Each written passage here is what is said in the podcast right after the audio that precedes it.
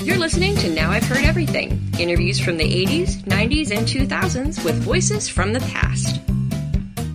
My card, it's hot pink, and on one side of it has our website, and on the other side it says, Lick you all over 10 cents. Ask about our other specialties. and I'll tell you, no one loses my business card. The founder of the Sweet Potato Queens, Jill Conner Browne, today on Now I've Heard Everything. I'm Bill Thompson.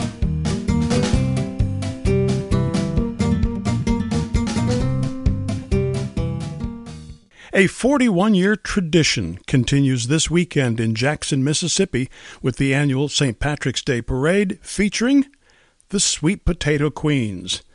The Queens were founded by Jill Conner Browne and a few of her friends four decades ago. In the years since then, it has grown into an honored tradition and has spawned several best selling books by Jill Conner Browne. I first met her in 2001 when the second of her books was published, called God Save the Sweet Potato Queens. So, here now from 2001, Jill Conner Browne. For the uninitiated, give us a little bit of background. Who are the Sweet The Potato Sweet Potato Queens are, of course, me, and I'm the boss of, of all of them. It's um, eight of my, or seven of my friends. We started in 1982 in Jackson, Mississippi with the St. Patrick's Day Parade, Mal's St. Paddy's Parade in Jackson. And um, we started with just riding in the back of a pickup truck and wearing green ball gowns and smiling and waving and throwing sweet potatoes through downtown Jackson in uh, five o'clock traffic to a bewildered public. and it has grown now to where um, there are eight queens, and we um, last year had people from 22 states came to join what we call the Million Queen March, and probably 80,000 people in in attendance, and uh, it's taken on a life of its own. So, what are the qualification requirements to be a sweet potato queen? You have to please me. it's my deal. It was my idea. I'm the boss of the whole thing. They have to kiss my butt six ways to Sunday, and they do it happily. See, the, the, your, your your book is so subtle and so just erudite and refined. I mean, it was just uh, An interviewer once asked me who what what uh, who had, had the least influence on my work. It said Cotton Mather. They're a little spicy. They're a little spicy. I, I, apparently, in one of the chapters, as I was reading here, uh, you have discovered, as many authors before you have, that not every interviewer has actually read, Read the your book. This is this must have come as quite a shock. Quite a shock. I'm stunned. I mean, what else could they possibly have to do but read my book? Uh, it's uh, it does make it easier when if they've at least read the liner notes.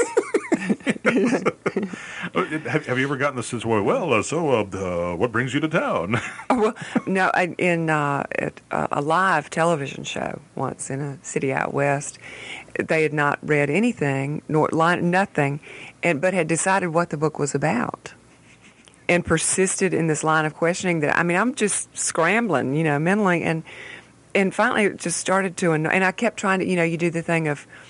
Well, that's a good question, but isn't the point really, you know, and try to, and they just would not let me steer them in the right direction. So finally, they did it again. And I said, you know, I really can't speak to that. It has nothing whatsoever to do with what my book's about. Just smiled real big. she said, fine, now you figure it out. You know? what else is a sweet potato queen to do? right, right. You have to be in charge at all times. Well, did, did you know at the outset what? Uh, I mean, once once the first book is coming out, it's a bestseller. It's still number three hundred and something on Amazon. Out of Right. you It was 80 over the weekend. eight- it goes eight- up and eight- down. Eight gazillion titles that they have. You know, Right. anything above ten thousand is is is quite good. Yes. Uh, but uh, it's still selling well. Now you got another book. It's uh, this too is like in the th- two and three hundred Right. somewhere along the way.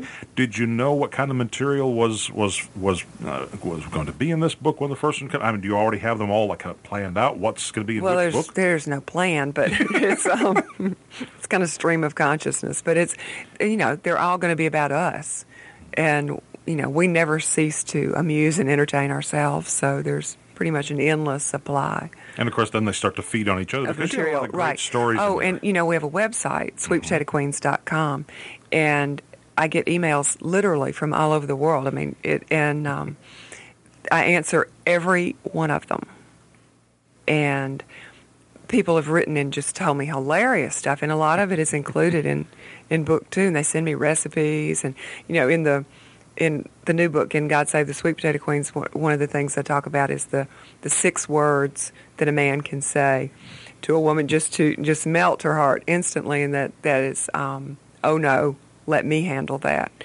and I had an email from a woman, and uh, she said she was reading the book aloud to her husband, and and got to the part with the six words, and goes, I know, I know, I know.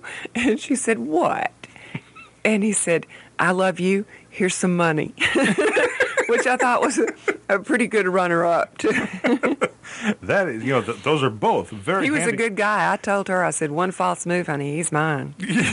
I'm watching you. You know, you could uh, uh, for a marketing thing, you'd have little laminated business card size things with with one phrase on one side and Right. the other phrase on the other side. So either way, a guy turns it up. It's it's going to work either way. Well, you know, my card uh, that I'll give you before I leave is it's hot pink, and on one side it's it has our website, and on the other side it says "Lick you all over ten cents." Ask about our other specialties, and I'll tell you, no one loses my business card.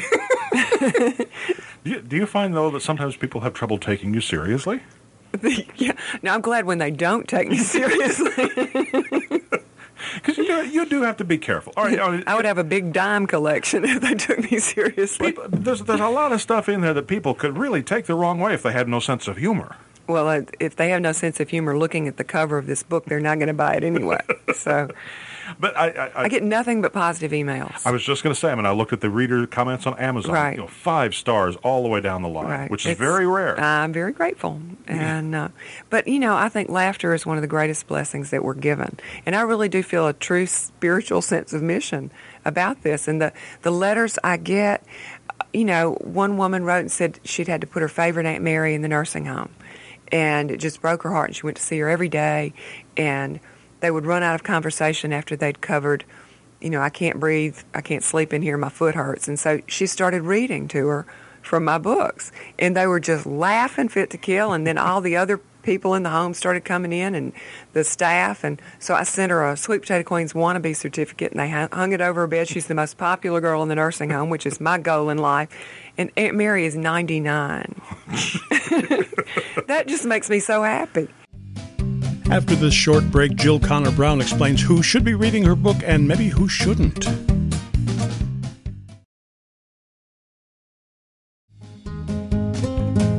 Now back to my 2001 interview with Jill Conner Browne.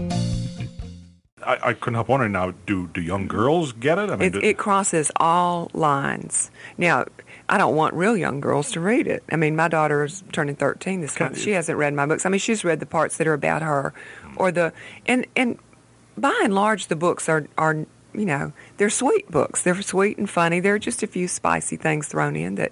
You know, I don't think the really young people need to be reading yet, but um, good, clean adult entertainment. but as far as, you know, teenagers, 19, 20, you know, it, it crosses, I would say, from 17, 18 to 99.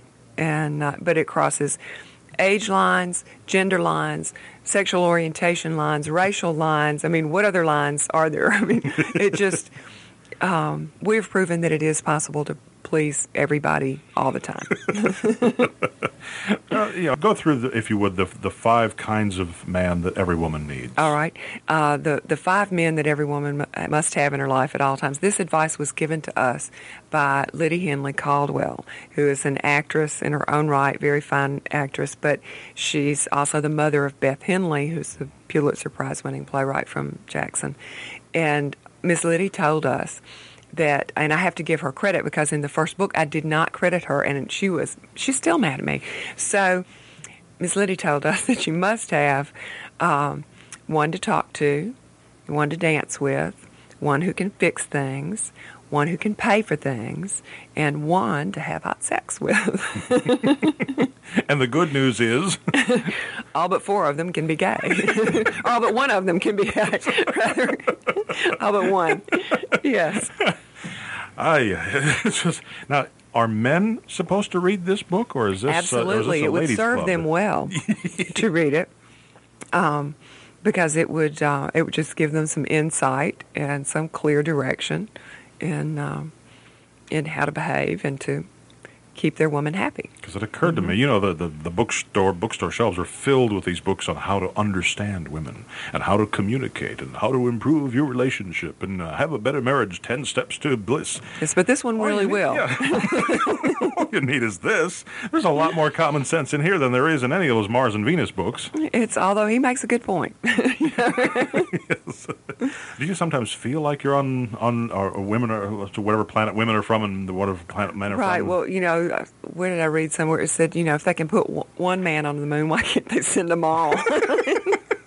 but no, this is my books are not male bashing at all. Um, and guys read if what we found is if a woman reads it to a man, he gets all shifty eyed and defensive and like he's about to be in trouble for something he doesn't know what. And but if he reads it for himself, he'll blow coke out his nose. He'll laugh so hard. it's all true, and y'all know it. I grew up with a bunch of guys who told me everything, so it's Well, true. You, you're right. It, it, I've, read a, a great deal. I have not read every single word on every single page, but, But you will soon. I will soon. But you're right. It's not a male bashing book, but it does bash the males who deserve to be bashed. Right, and whenever I have a male interviewer who will touch on that and say, you know, you say men who may need killing, you know, who would that, who would you be speaking of? And I'll say, do you have daughters? and, and that's you know, Enough said. brings it home. That's right. Now there's certain sweet I'm sure there are women who need killing too, but it will be somebody else's job to write that. That, that's that's that's true. That's true. It's just I, th- I think there was one back in the 18th century Yes. somewhere, somewhere along the way. Uh, now, is there a certain vocabulary that goes along with being a sweet so we have a queen? glossary in in the in the new book. Like, what would a to e- typical term be? explain some of them? Well, we have you know, Fat Mama's Knock You Naked Margarita Mix and. Which is our the official margarita of the Sweet Potato Queens, and there actually is a Fat Mama. She has a tamale stand in Natchez, Mississippi, and we have the toll free number for the Everyday Gourmet where you can order Fat Mamas, and um, you know, of course, then there's um, uh, Zippity Doo Dah, which is the official funeral song of Sweet Potato Queens for late and unlamented husbands. It does not apply to all departed spouses, but um, certainly some. and, um, the, the kind of spouses that you might see in a Kaye Gibbons novel. right, right. Kaye Gibbons is, is a major Sweet Potato Queen wannabe. she sent uh, when she first read the first book. She sent. She didn't know how to get in touch with me, and she sent a fax to Johnny Evans, who owns the Lemuria bookstore in Jackson, which is a very fine independent bookstore, and it was marked. You know, she must make me a sweet potato queen now. I'll die. I mean, just so she's great. She is such a sweet lady. I, I, I love her to death whenever her. Brilliant, brilliant. One of the real writers, as I like to say. exactly, exactly, Yes. and, and so talented. Tell me a little bit about what the usefulness of one of my favorite expressions, and it's just become part of my everyday vocabulary. I've already used it a couple times since you've been here. I love to tell people, "Bless your heart, Bless Oh, your Her, heart. bless her heart, bless his well, heart." what it does, um, particularly in the South, is if we want to say something really tacky about somebody, you know, you can you can say, you know, well, he is just a lying, cheating sack of dirt, and you know, bless his heart. and uh, which so you got to say, you got to really vent and say everything you wanted to say, but then you finish up with bless his heart, which leaves the hearer with you know a feeling of sweetness about about you. How could you possibly be that person? You just blessed his heart. Right, absolutely. But this is uh, we we should uh, uh, we should not mislead people. Sweet potato queens are not about deceit or deceitfulness. Oh, absolutely or- not. This is, in fact, this is the opposite. This is this is the essence of, of brash honesty. Absolutely. 100% truth.